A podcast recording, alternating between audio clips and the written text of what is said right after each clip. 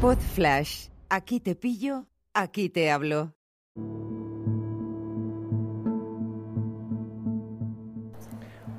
Hola, ¿qué tal? ¿Cómo estáis? Ayer se estrenó en, en Madrid un musical llamado uh, Chorus Line, Chorus Line, que es un musical que está producido por Antonio Banderas, es un actor español eh, reconocido internacionalmente y que para mí fue el artífice de la única ceremonia de los Goya de la que me siento orgulloso, porque no parecía, no parecía una ceremonia de los Goya, que fue la de la pandemia, la de este año 2021. Quería comentaros lo que pasó el otro día en el hormiguero, el miércoles creo que fue el miércoles pasado. Y es que eh, Antonio Banderas acudió con Manuel Bandera, que es uno de los protagonistas, era la única frase ingeniosa que tuvo Pablo Motos ese día fue dos banderas juntas y, sin conflicto, ¿no?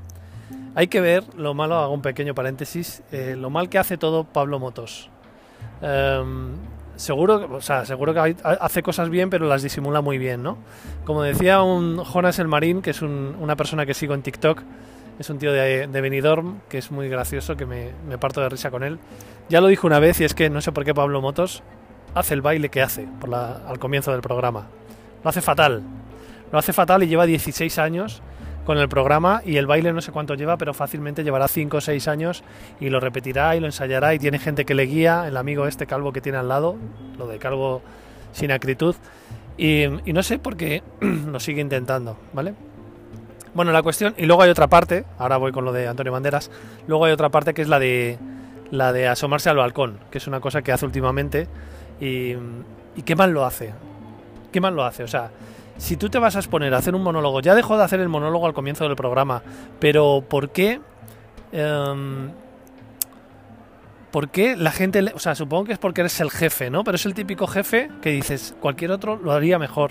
Qué mal hace las entrevistas y este y este monólogo que hace ahora al final, algunos días, eh, que lo quiere hacer como asomado al balcón, le ponen ahí la valla y tal. Eh, pretende ser profundo. Hace una semana o así hizo uno sobre el tema del volcán de La Palma, que está en erupción.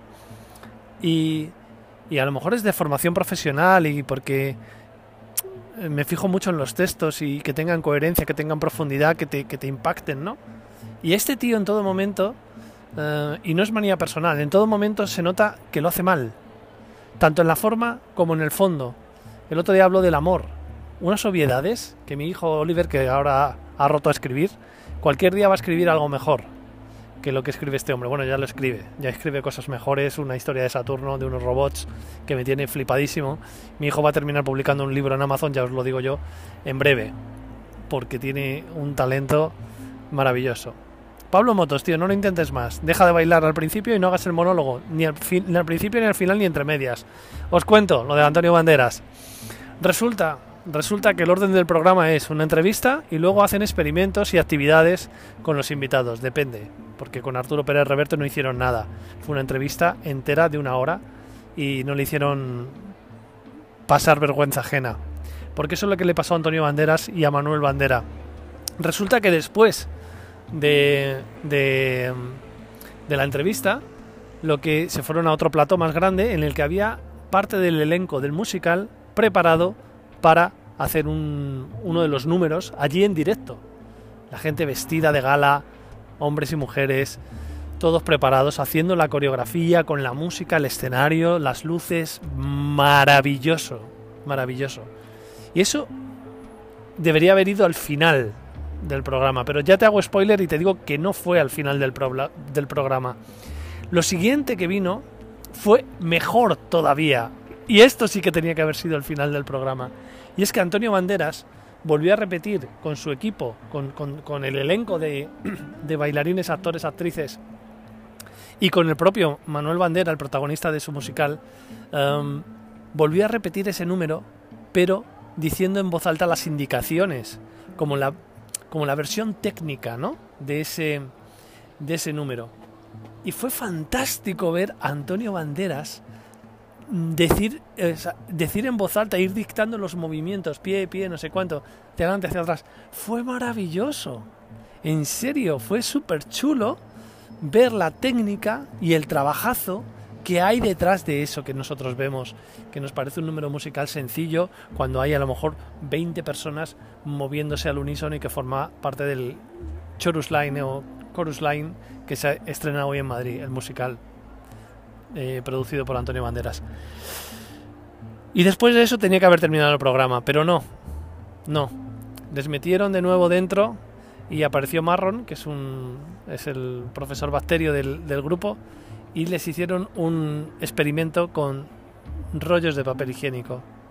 Eso me pareció como, ¿en serio? ¿Que ahora viene esto? A nivel de contenido, a nivel de coherencia del programa, a nivel de todo, de sensaciones. Pero es que fue peor todavía, porque después de eso lo que hicieron fue un reto que se les había ocurrido, que era partir un coche por la mitad en menos de 90 segundos. Un coche de desguaces La Torre, un Peugeot 206, que ya me dirás tú, en serio, que no me lo estoy inventando, lo puedes ver el miércoles pasado, ya me dirás tú qué sentido tiene eso como contenido televisivo en un programa que ya ha tenido su momento cumbre y su momento bonito y que era la, merecida despedida de los invitados. Haber despedido ahí a los invitados y no hacerles pasar por este bochorno en el que Antonio Banderas dijo incluso, y esto, la pregunta es, ¿esto para qué sirve? Partir un coche por la mitad en 90 segundos. En 90 segundos. Allí unos bomberos con las motosierras partiendo un coche por la mitad sacándonos de contexto, sacándonos del, tema, del, del, musical, de sus invitados y atendiendo seguramente a las gilipolleces o bien del, del, propio Pablo Motos o bien de alguien de producción o bien de alguien, de un jefe o jefa inepto que decidió que el guion del programa tenía que ser ese. Pero para rematarlo, para dejarlo peor todavía, apareció el monólogo de Pablo Motos sobre el amor. ¿Para qué queremos más? Desastre de televisión y aprovecho para comentar otra cosa. El otro día en, en Boom, que es un programa de, de, Antena 3 aquí en España, apareció eh, un, un, influencer de, de, TikTok que se llama Low Tips.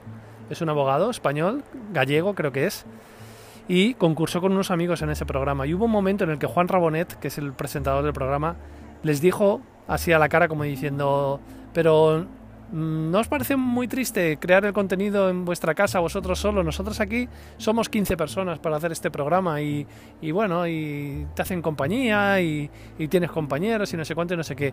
A lo que Low Tips replicó que, que, le parecía fantástico que con un teléfono móvil y simplemente cuando se te ocurre una cosa como me está pasando a mí ahora creando este podcast, tienes la tecnología suficiente en un teléfono móvil para grabar un contenido con una calidad razonable y que la gente lo quiera consumir. A eso voy con el tema del hormiguero, a eso voy con el comentario de Juan Rabonet. Los creadores de contenido estamos demostrando que desde nuestra propia casa, este, este podcast lo estoy grabando con, con los auriculares del iPhone, con el micro que llevan los auriculares del iPhone, los originales, ¿vale? Pero ahí el otro, el de Storytelling Consentido, que, ya tienes el, octavo episodio, lo tienes disponible también en iBox, en Apple Podcast y en Google Podcast. Aquí meto aquí la cuña, um, en Spotify también.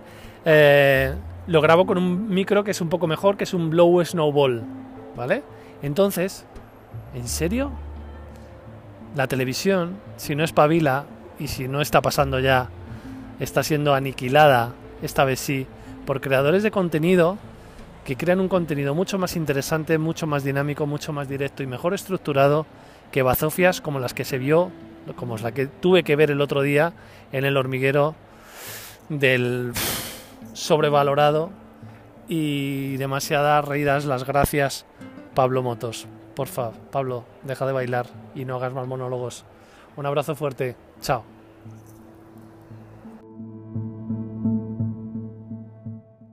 Una producción ático de podcast